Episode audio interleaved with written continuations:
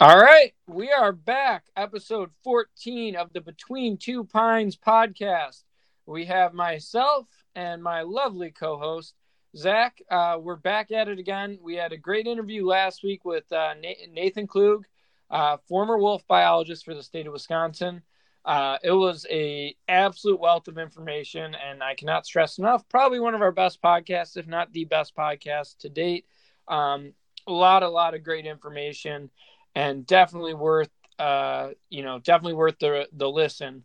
Um, but this week we got uh, our standard setup. We got a few news articles from the outdoors.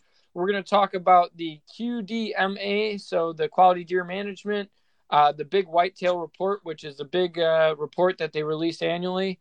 Um, we'll get into some of the stuff that we did this week, what we're planning on doing next week.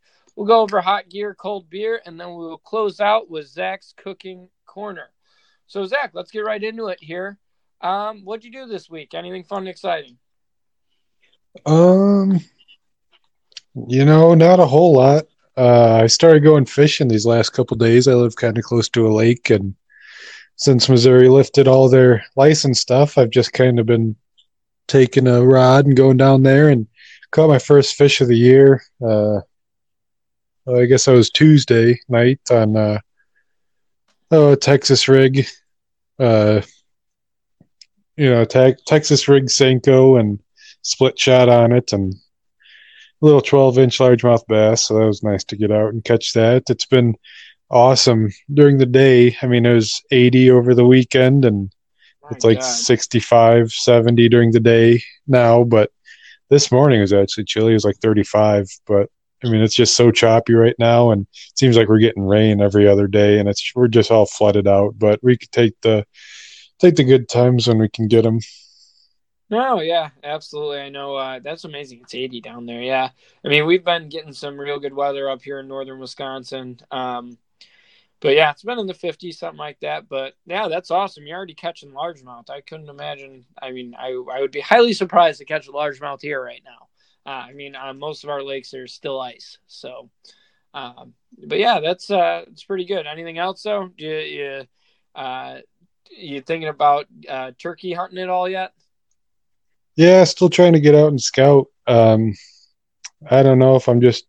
I try different spots every day and evening if I'm just out and about, and I'm not really hearing too many. So I think I just got to find other spots because they should be gobbling by this time, and I'm not just not hearing the number of them. But uh, yeah, I'm. I got plenty of time yet. The season doesn't come in for another. Oh, comes in on the twentieth, so it's pretty late still. Yeah, yeah, no, nothing wrong with that. Yeah, I mean, I scouted early season. I got to get back out. I've just been tinkering around, and you know how it goes, especially with this. Uh, this uh, quarantine thing, it's been like, yeah, so you really start losing motivation to do stuff. If I'm being totally honest, I'm like, ugh. But, but yeah, I mean, uh, for me this week, I didn't, uh, I really didn't do much at all. To, oh no, I take that back. Uh, my girlfriend and I, we went out hiking at um, Dells of the Eau Claire, uh, and I guess it's like technically that might be Wausau. I don't know what town in Wisconsin that technically is it's a little bit uh, east of Wausau.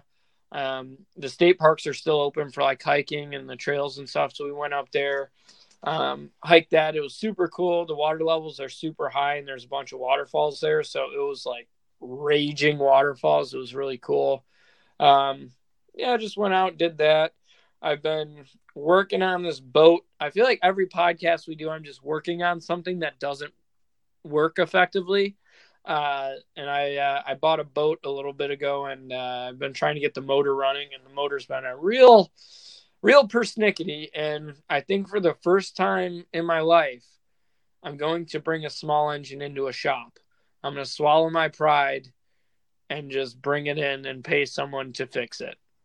Uh, it's a, it's a two stroke. It's, it's a two stroke. It's a two stroke. It's a 35 Johnson two stroker and I just do not feel like tinkering with it. I just want to get it out on the water. And the other thing is, I want it to be reliable, especially because this is going to be going on my hunt, my main hunting and fishing boat, and uh, You know it is. You don't. I don't want to be tinkering with it out on the water. Like I want it to be looked at by someone who actually knows what the heck they're doing. Not saying that I don't, but I'd rather someone that has taken some classes and has dealt with this motor before look at it. You know. Yeah, as far as two strokes go, if it's not the carburetor, the gas lines, or a spark plug, you got a bigger problem on your hands. Well, exactly, and that's you know I've I'm not super. I mean, small engines. I consider myself extremely well versed in small engines, but these marine motors are kind of a different beast because they you know the timing actually changes as you use a throttle. There's uh you know there's all sorts of weird stuff that uh that goes into them that a typical small engine doesn't do. So I pulled the carb, rebuilt the carburetor, put a new impeller on it. Um, you know, did all the did all the standard stuff, and it still isn't running right. I mean, it runs, but it doesn't run right. And I'm I'm at the point I'm like I'm gonna have to swallow my pride, take my twelve hundred dollar check from Trump, and spend it on getting my motor fixed. Thanks, Don. yeah, thanks, Donnie boy. Gonna get me out on some ducks. Uh, you know, one yeah. uh, one tricky thing with the carbs that I didn't really think about until one of my buddies actually fixed it was the float in the inside of the carb just needed to get replaced, and that was the whole problem with his motor. Have you looked at the float at all? Oh, I replaced everything. I rebuilt the entire. I mean, the only thing that was I did the jets, the uh, you know the jets, the float, uh, cleaned the hell out of it, put new Welsh plugs in it. Um, you know, but this this is also a what year is it? 2020. So it's a 40 year old motor. So who knows? I mean, I did the standard stuff, but really, I just want a motor that runs good, that I'm not going to mess with, that I can just trust enough to to bring out and not have any problems. Like I have my 15 horse that is a two stroke that runs like a top. You do you look at you look at that thing wrong and it starts up. It's got a pull start on it, dude. You do a quarter rotation on that uh, on the pull start and it it is already fired up, ready to go. so, um, yeah, so it's kind of you know I don't know. I'd rather just have somebody that's qualified look at it and be done with it, so I could take it out. And especially, which I'll probably start posting on the Insta or on our Instagram, is I'm planning on doing a full um, conversion or modification to my John boat. I'm gonna put a deck on it. I'm gonna wire all my electronics. Like I'm gonna make it a, a decent hunting fishing boat you know, rather than just your typical uh, basic bare bones John boat. So, good deal. Yeah, yeah, but yeah, it's uh, kind of yeah. hard. It's kind of hard to get too riled up about anything, especially with, well, just with everything that's going on and having the same boat as you. It's just hard to find motivation most days, especially since you and I are still working. It's just kind of hard to come home and get out after it, even though the days are getting nicer and stuff like that. Which, by the way, too, uh, the ticks are starting to come out, so that's another thing where I really don't like being outside for.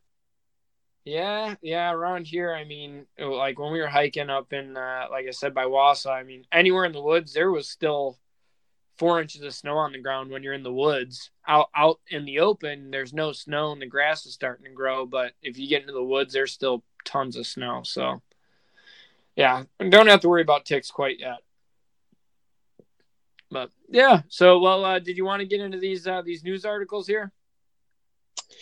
Yeah. Um, well, I'll I'll let you lead the way here.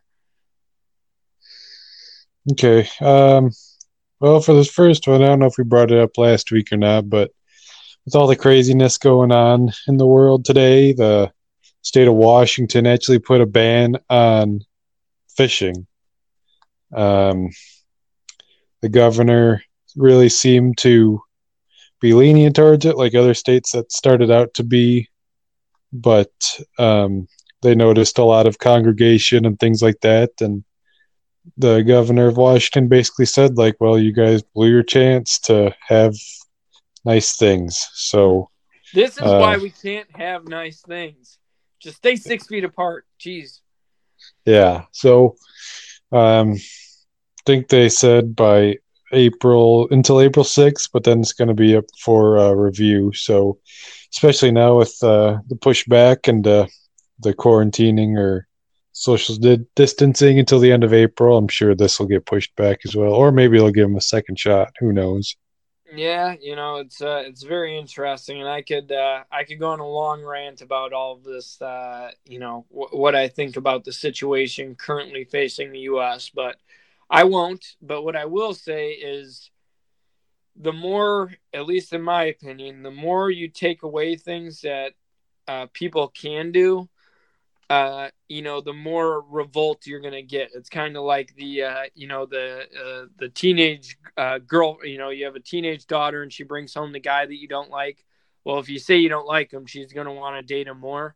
It's the same thing with if you take stuff away, the more people are gonna want to just go out and do it. And I think this is one of those situations where fishing is one of the few outlets that people have to get out of their house. And now that you've taken this away, this um, I could see this backfiring very quickly. Yeah, and I wonder.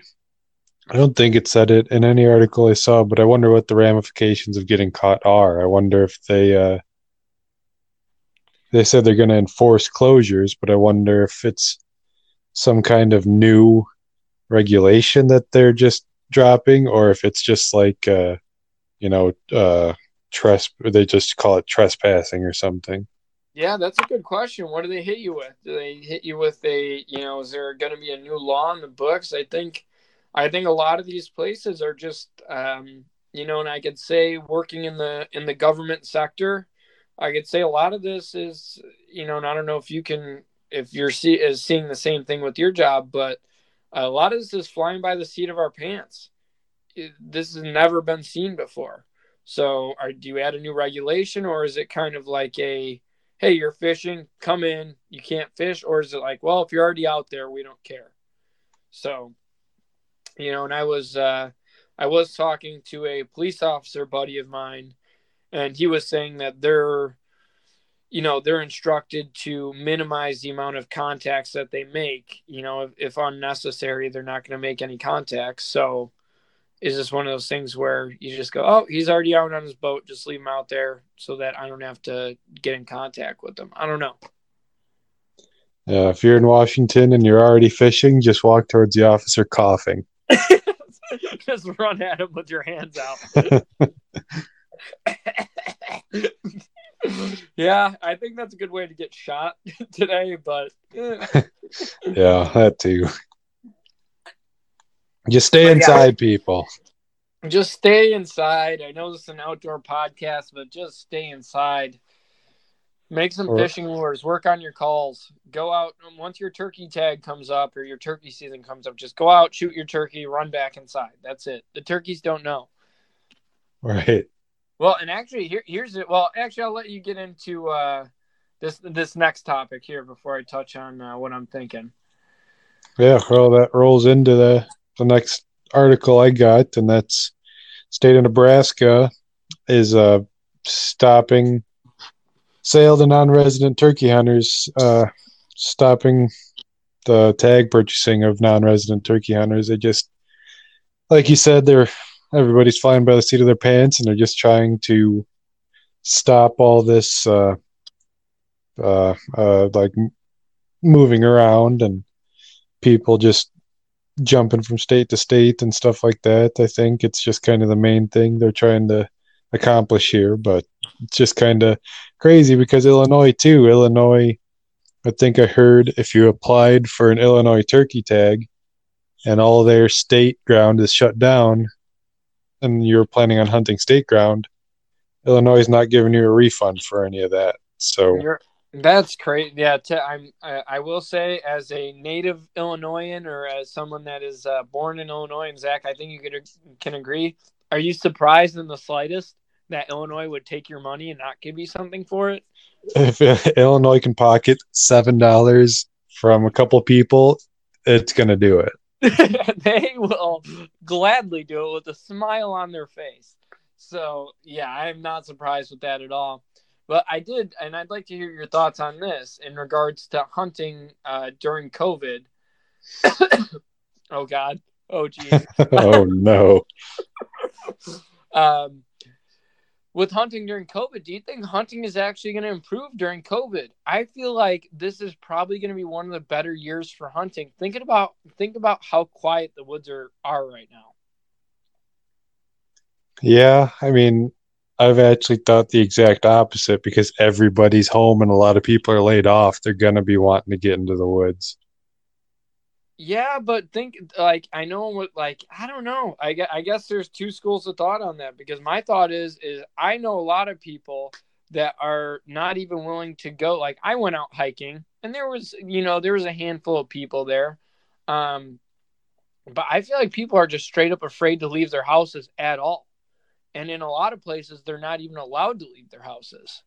So I wonder, is this going to quiet the woods enough to you know may, maybe make better hunting for turkey or whatever? I mean even think about how how many less cars there are in the road because people are working from home or not you know not going grocery shopping or whatever. I feel like even road noise is is down. I don't know. It's a very it, it's going to be interesting to see yeah and i'm sure once you get more towards like cities and suburban areas and stuff like that that is a lot more noticeable but I know in like a couple counties north of me, they had to like put in a, a really quick order to shut down one of the state parks because a bunch of people were parked, you know, bumper to bumper to bumper, hundreds of people gathering in the state park because they had nothing better to do.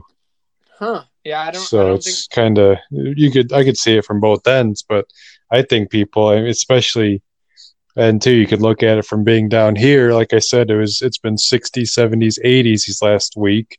People are getting stir crazy. It's probably it's time to get out for a lot of people. Yeah yeah and you wonder how many guys now uh well i shouldn't say guys i should say hunters how many hunters now like i think of the turkey season at least in wisconsin you know you get set dates where you can hunt you know it's a you know it's only i think what is a turkey tag in wisconsin i think it's nine days you get, or maybe seven days you get on your on your license. It depends um, on what season you pick. Yeah, and I got D, so I'm late season because I forgot to apply. But um, yeah, so I think my season's a week. Well, a lot of guys, if it was typical circumstances, may just have the weekend to hunt. Well, now they may be working from home or not working at all, and now they can hunt all seven days of their turkey season. Yeah, exactly. So you may see largely um, inflated uh, harvest numbers too, because uh, guys and gals can get out a lot more. Yeah, I, I don't know. I know uh, a lot of guides and outfitters and things like that are really starting to hurt too. People are pulling their deposits and things like that. So I think the fall will be where it really gets interesting because then that's the direct response to people's economic uh, happenings right now then maybe they won't be traveling in the fall because they have to play catch up and stuff like that once we get to that point of the year. That is going to be very, very interesting to see the uh, you know the monetary implications that this has on on hunters and the you know not to get too political, but the country at large. It's going to be uh, it's going to be very interesting to see. But let's uh, I think that's enough on the doom and gloom of COVID nineteen. Let's lead into this next one, Zach. Yeah, I was just looking. Uh, was just looking at this one article from. Uh, well, I think it's the Springfield newsletter. I think it's just all Ozark news here in Missouri, or Missouri. Um, this one guy. You're you're one of them. You're one of them now. No I'm turning into one of them. Uh, in Lake Taneycomo, caught the new state record brown. Austin, if you had to choose a word or sentence to describe this brown, what would you say? Um, I would, I'd say it's thick with two C's. Ooh, no K either.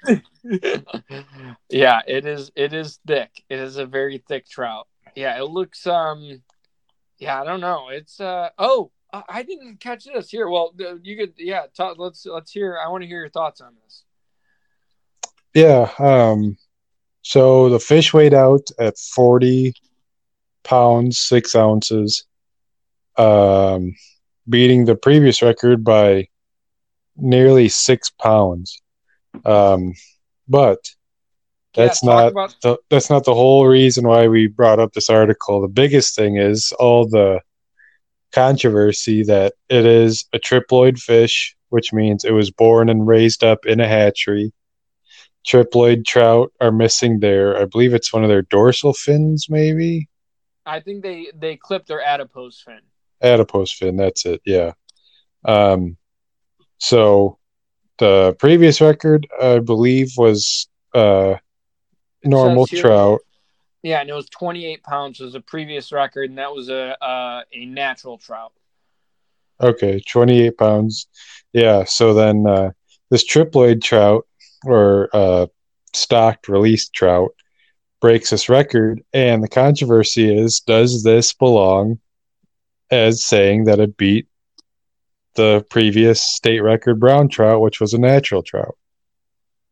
You know, It's triploid because so when they raise st- raise them up in fish farms or just stock po- ponds, these fish don't uh, they're sterile. That's just the type of stock that they have, so that they grow fast and they can just get pumped out into your water bodies. So, I guess that's a question: is do we hold these to the same standard as natural fish? What do you think? uh, that is, I think, uh, what I will say is that I think this is going to be something that the you know the the national uh, what is it? The national uh world or fish hall of fame? Is that what it is? Up in uh, hayward. They, they're the ones that keep all of the the records for fish.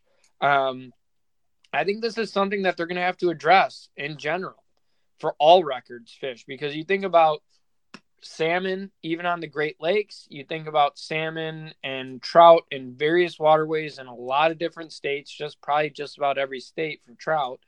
Um and there's a lot of other ones too like you know i know we do sturgeon breeding in wisconsin. I know we do trout. I know we do salmon. Think of all the muskies that get released every year. Muskies, tiger muskies that are bred in captivity and then you know released. Um, I think this is something that's going to have to be addressed. What I do think, I don't know. I'm very torn about this because there's a, um, you know, I think you are equally as likely to catch a a natural fish as you are a, uh, you know, a captive bred fish, because I think you know fish are one of those unlike mammals i think they become if you want to call it naturalized or feral i think they really don't have the brain capacity to you know show difference in um uh you know behavior as much. But at the same time you know you're almost getting like lab lab grown fish. You know it's like uh, that's a very tricky one. And my gut tells me you should have your own there should be its own category. That's what my gut tells me. Or at least or at least it should have an asterisk ne- next to it where you have you know it's almost like a typical and a non-typical buck. You know, like you Yeah. say, "Oh, you know, well this is the non-typical category, this is the typical." It would be this is the natural category and this is the farm raised category. And then you could still get a state record, but it would just be in a different category. What do you think?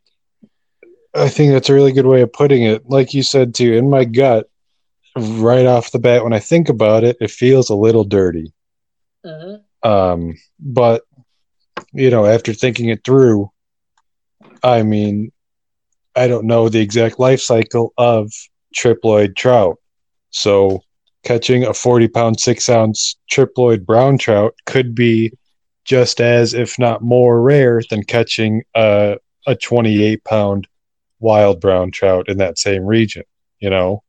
So yeah, but I think that's a good way of looking at it is you definitely need to separate them because it's a lot more impressive for a natural fish, naturally produced fish to get up into those records and that's something that needs to be recorded, but it's also fun to uh, record these triploid fish because then you also look at it like that fish might be very rare because if they're stocking in these lakes, that means that they're taking out high densities. That means a lot of them are getting harvested or dying off. So you know, this is a marvel to look at that it made it to 40 pounds, six ounces in a place that needed to get stocked with them. So I think that definitely needs to get recognized, but I don't think you can make it so that it's trumping a naturally grown fish. Yeah, and and I think this is something that um that needs to be addressed and you know maybe we can uh we'll have to look into maybe we'll get an expert to to weigh in on this because i think this would be a very interesting topic to talk about and you know and uh and and long long have a long-winded conversation about this. But yeah i think I, it's a big fish it's a highly impressive fish but you know i think there may need to be an asterisk next to this uh this record yeah so all you fisheries nerds give us a call yeah, exactly. Give give us a call. But uh, I think that's uh, that's all we got for the news. Is uh, if I'm looking at this correctly, I think that's all we got for the news. Um, do you want to get into the main topic here? And I want you, as the wildlife specialist on Between Two Pines, I think you can uh, lead the way and and uh, be my spirit guide through this. Uh, yeah, it's uh, I'll try my best. That's all I can um, ask. So basically, Quality Deer Management Association is just uh, I forget if they're they're just like your every other conservation organization, Pheasants Forever, Ducks Unlimited, all those. Um, it's just for deer management. So they have like management strategies, harvest uh, objectives, things like that to not only benefit your property for whitetails, but benefit your property for everything else that kind of the trickle down management strategies that help with everything in the area. Um, that's kind of who they are as a whole. Every year they release their um, whitetail report. And so this is their 2020 report but it's for the 2018-2019 season because I mean we just had seasons wrap up down south in late February of this year, so they just can't pump it out fast enough because this comes out in February of every year. So they just kind of have to go off of last year's numbers once they're all compiled. So this is of the 2018-2019 season. So this is last fall. Nope, two falls ago. No, uh, 2018, 2019. Yeah, so this would have been not this previous. This was not this last season. It's the one before it. Yeah. Yeah. Yep. So. A yeah, lot, but, it uh, looks like a lot of good stuff came out of it, Austin. What jumped out at you first? I know you got the the uh, yeah, I, the I thing downloaded. I got it pulled up, and you know, one of the things um, that kind of stuck out to me, which I was uh, I was pretty impressed with, was the uh, the amount of uh, deer per what was it per 100 hunters. Um, and I I mean some of these states I was like goodness great South Carolina had 79 deer harvested per 100 hunters. 79% so success rate. That is insane to me. That is absolutely insane. Which I mean, their numbers were not um, outrageous. Well, I mean, they definitely had high numbers, 109,000 that were harvested. So they had a 15% increase from 2017, 2018 to 2019, 2020. Um, so they had a, a pretty significant uh, increase, but goodness gracious, I mean, 79% success rate in Texas with 69. Ayo. um, percent success rate. Um, so yeah, I mean those numbers were that that's what really stood out to me. And I mean most of the other states to me, um, at least in the the Midwest region, were pretty much around what I suspected, twenty five to you know forty percent was, and that's the range I expected. But yeah, the seventy nine percent success rate in South Carolina, goodness. Yeah, so it really jumped out to me, and this was the biggest deal about this whole uh, report this year, was the age structure.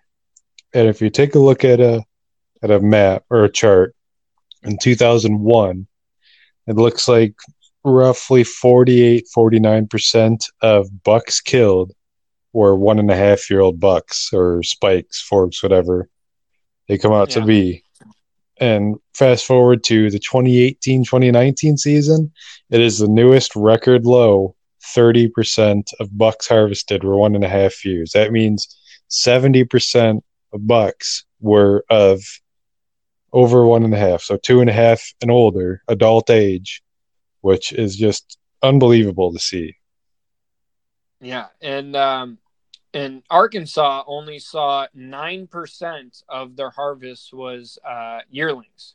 So I thought that was kind of uh, was kind of interesting. And then you had Wisconsin on the other hand, which big big ups to Wisconsin. And as a deer hunter in Wisconsin, I know that guys and gals will shoot anything. Uh, it was 53% where they showed the highest of uh, yearling bucks. But nonetheless, um, Zach, and, and you know more about this than I do. What's the benefit of harvesting yearlings versus non yearling bucks? Um, well, just to go back on the Wisconsin harvesting a lot of those little bucks, it's just kind of, I just have to say it because, you know, you talk to a lot of deer hunters in Wisconsin and they tell you what a crap job the Wisconsin DNR did at managing deer. But then you look at numbers like this and the, the managers are the people with the guns in their hands. So it just kind of, it puts it all into perspective that, you know, um, the hunters really really take a giant part of uh you know all the objectives are set for a reason but the the hunters are really what it boils down to and they the season reflects what they do so it's just they it's it's just makes a total sense that they uh they're complaining but their scapegoat is just to, to the DNR. Yeah, exactly. And that and that at the end of the day, like you said, is the you know, they could set guidelines, you know, the DNR or the Department of Fish and Wildlife or whatever you have in your area, they could set, you know, guidelines and laws regarding um, you know, just uh, what you are allowed to harvest. But if you're someone like I mentioned before in Wisconsin, I'm not saying that this is a good or a bad thing. I know people are very adamant in Wisconsin, and maybe this is more so than other states. Is the the big thing is just put meat in the freezer, just put meat in the freezer. Well, if all you do is just put meat in the freezer, guess guess what? You're not going to have big bucks. If all you take is yearlings, well, you're going to have nothing but yearlings. Yeah, fifty-three percent of bucks harvested in Wisconsin were yearling bucks. Yeah, and then they wonder why counties do earn a buck. You know, that's that's how this happens. Yeah, and they also Wisconsin also had the lowest percentage of three and a half year old bucks shot, sixteen percent. Yeah, it's uh yeah, and it is interesting. So if you look at uh, and if you look at the other numbers too, which I thought was kind of interesting, is uh, Wisconsin had, and let me double check this. so Wisconsin also had the third highest amount of deer harvested as well. So that just goes to show, you know, maybe Wisconsinites are are shooting anything they could see, which I'm, you know, that's neither good nor bad, but it is what it is. You know, it's just those are the numbers. Which it looks like the highest was uh, Texas with 508,000, but also, you know, that's a substantially larger state.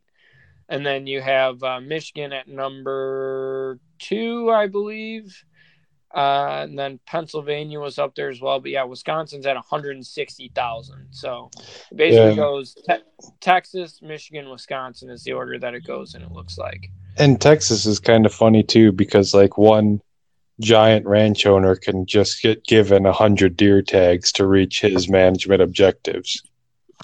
Yeah, so yeah, and that's another thing I was going to mention is Texas maybe a, a, little bit inflated in the sense that I wonder if the high fence farms go into that into that data, which I would assume that they would.